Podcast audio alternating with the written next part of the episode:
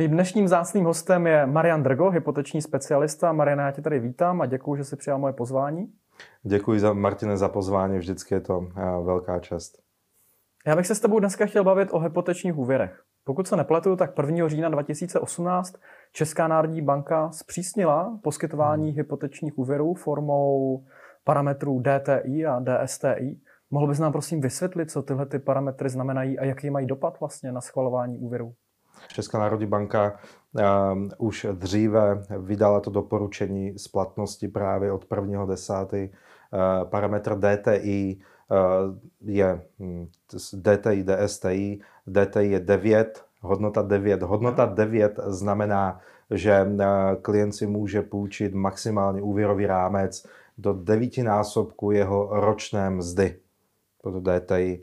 A DSTI, zase druhý parametr, druhá zkratka, a ta je na hodnotě 45% a 45% z průměrné měsíčné mzdy může mít klient jako na, jakési splátky úvěru.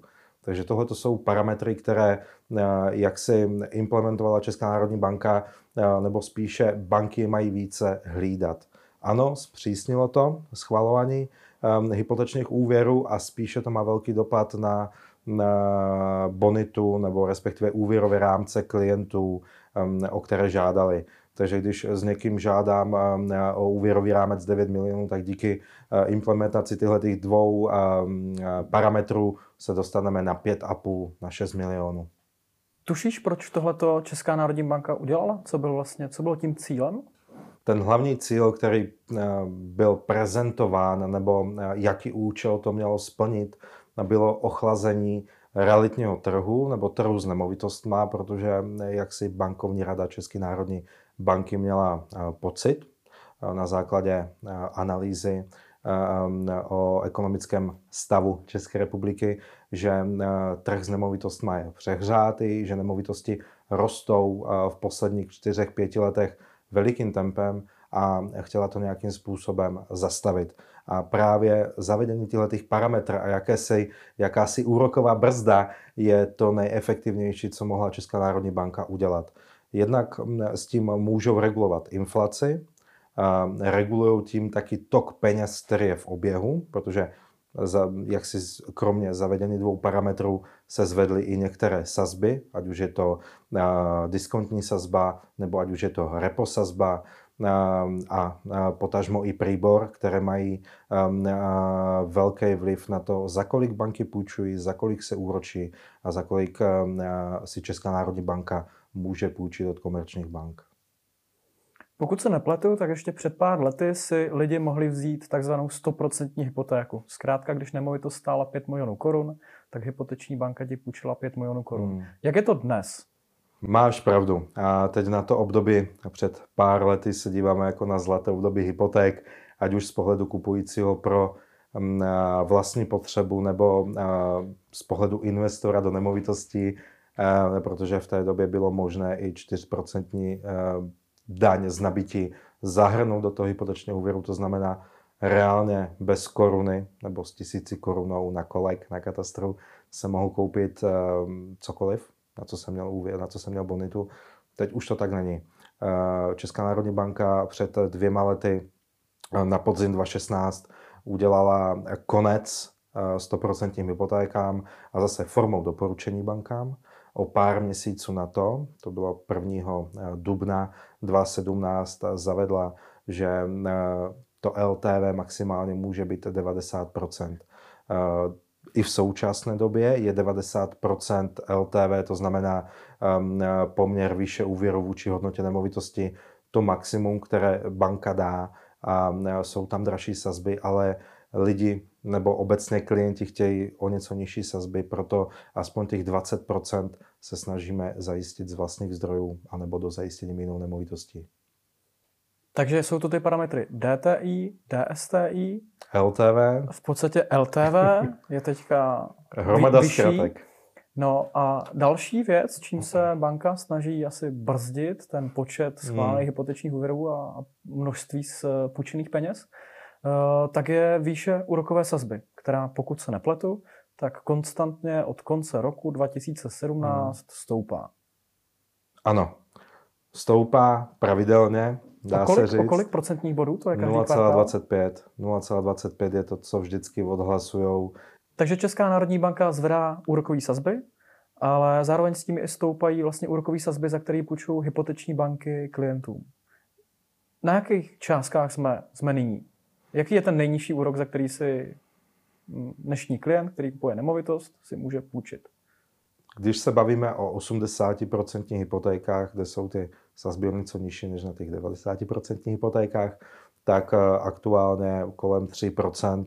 Ehm, to je a teď je eh, zima 2018. Eh, predikce je, že v horizontu jednoho roku, to znamená podzim, zima 2019, budou úrokové sazby 3,7 až 4% Záleží na více faktorech.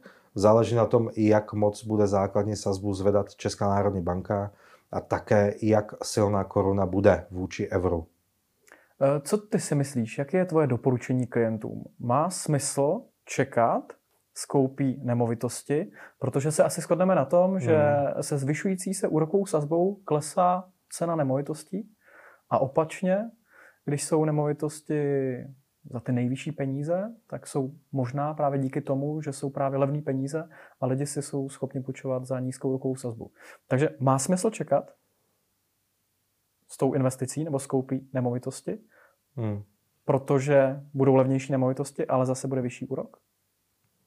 Tvůj pohled finanční poradce a stejně také investora, protože jsi investor. Co se týče zda kupovat teď nebo počkat, uh spíše u klientů, kteří kupují nemovitosti pro vlastní potřebu, chci tam bydlet já, moje rodina, tak řeším asi nějakou aktuální situaci. Takže moc se nedívám, jestli jak je na tom trh, protože potřebuji vyřešit něco. A z pohledu investora spíše by mě zajímala návratnost investice, lokalita a další parametry.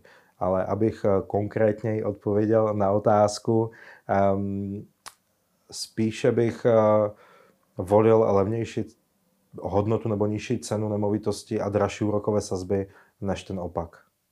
Ale eh, při současném trhu si vybírat eh, nemůžeme. Eh, ceny nemovitosti jsou vyšší a úrokové sazby taky postupně stoupají. Nicméně, když jsem se bavil teď s kolegou hypotékářem z Ameriky, tak ptal jsem se ho, jak to vypadá u nich s úrokovými sazbama. My jsme pro ně byli Česká republika docela exotická země, tak eh, říkal mi, tam je 5% úroková sazba standardní a my jsme tady na 3%. Takže rozumím, že nám přijde drahý 3%, eh, nebo to číslo na úrokové smlouvě je vyšší, než bylo před rokem a půl, dvěma lety, když to bylo 1,7, 1,8, prostě nádhera. A teď jsou to 3%, máme pocit, že kupujeme jednou tak dražší úvěr, ale uh, není, to až, není to až taková pravda. Uh, kupujeme o, něco, o něco dražší peníze, půjčujeme si o něco dražší peníze z banky, ale ten rozdíl ve spláce uh, nemusí být tak vysoký.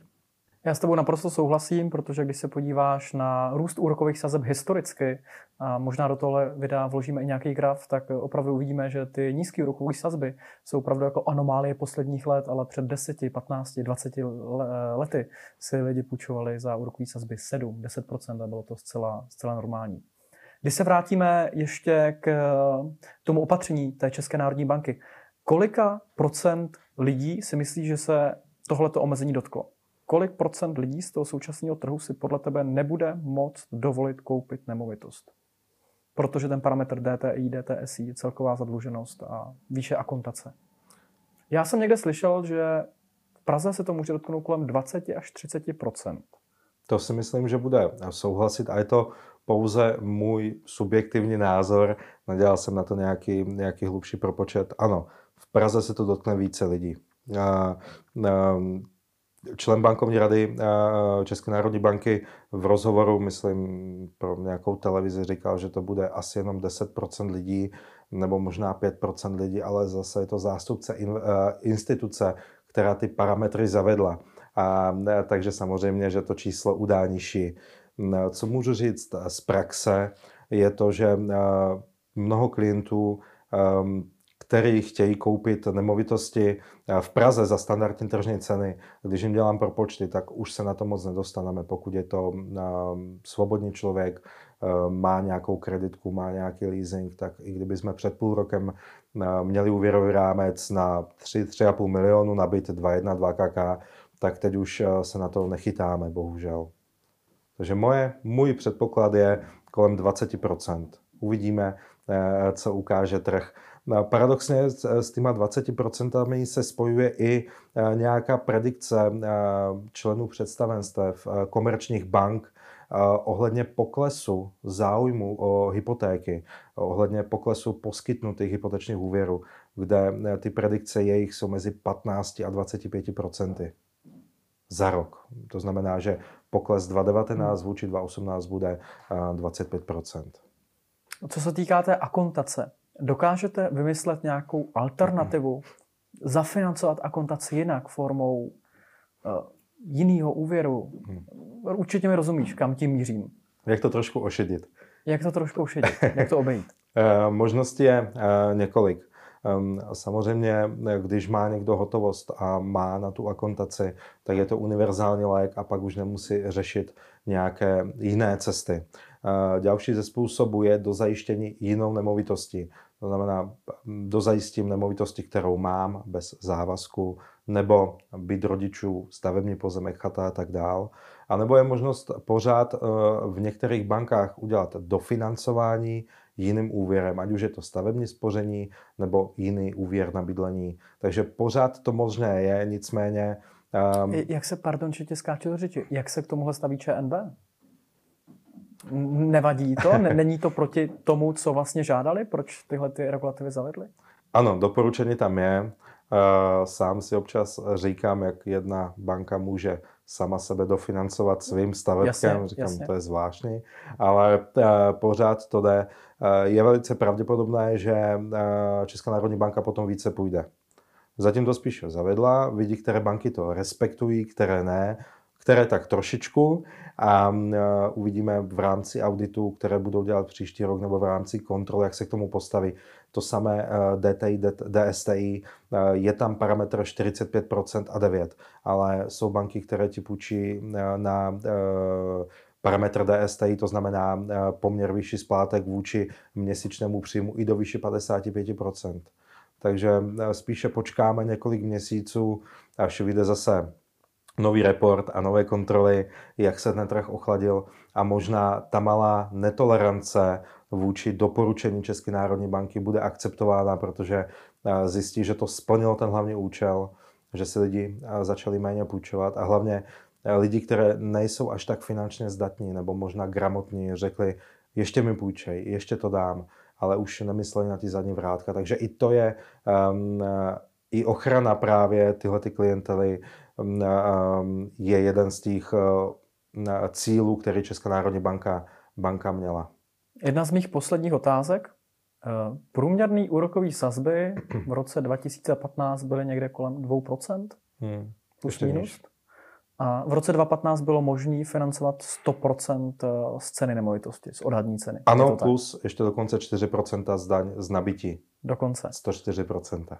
Pokud si takový člověk v roce 2015 s úrokovou sazbou 2% eh, vzal hypoteční úvěr eh, s fixací na 5 let, hmm. jak to s ním bude vypadat v roce 2020, až přijde ta, eh, ten refinanc a on bude muset on bude muset refinancovat na úrokovou sazbu někde kolem 4, možná 5%. Jak to s ním, jak, jak se to promítne do jeho finančního plánu? Bude to zajímavé, několik takových úvěrů už mám na stole k refinancování a ta nová splátka je vždycky vyšší. Takže když se snažím teď v současné době u 3% úrokových sazeb licitovat a vyjednávat nižší sazbu pro ty klienty, tak je tam několika tisícové navýšení měsíčně. Pokud bych porovnal hypotéku, když se klient bral za 2%, 3,5 milionů před, dejme tomu, pěti lety a teď, tak to navýšení eh, může být 15 až 2000 na ty splátce. Takže buď to více vydělává a nevadí mu to, nebo eh, méně utratí a nevadí mu to, anebo ještě tam má možnost zase protáhnout tu dobu splácení o dalších pět let. čím si pomůže jenom tím, že zníží o něco tu splátku, ale zase zvětší se přeplacení celkové ty hypotéky. Takže nepředpokládáš, že by se ty lidé dostali do tak velkých finančních problémů, že by nebyli schopni splácet eh, měsíční splátku hypotéky a museli by svou nemovitost, ve které bydlí, prodat a vrátit se zpátky do nájmu? Ně, malé procento lidí, malé ano, procento. Určitě, v, určitě v problémech bude. Na, mladý pár, eh, dejme tomu slečna už je na rodičovské, a do toho jim skočí vyšší splátka hypotéky, tak dokážu si představit, že budou tam nějaké um, jakési um, neplacení a možná tam budou nějaké exekuce a tak dále. Myslím, že um, drtivé procento žadatelů, spotřebitelů hypotečních úvěrů uh, si s tím uh, bez problému poradí. Si s tím poradí. Super. Uh, já myslím, že se blížíme ke konci. Moc děkuji za to, jak si nám objasnil vůbec tady ty regulace České národní banky, ty parametry a řekl si vlastně, jakým způsobem je, možný s tím, s tím pracovat.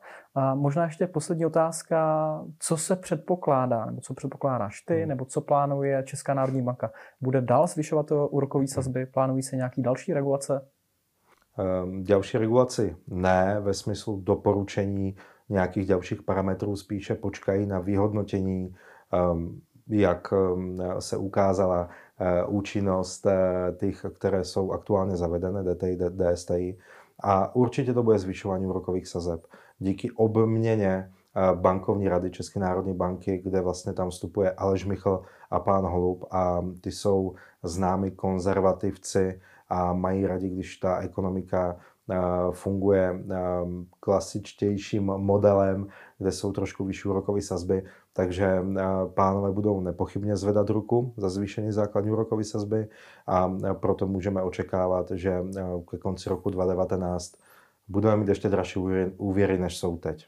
Mariane, děkuji ti za rozhovor, bylo to moc příjemné povídání. Děkuji a na závěr bych chtěl pochválit tvoji češtinu, která je velice dobrá. Děkuji Marcino, děkuji za pozvání kdyby cokoliv, tak jsem ti k dispozici.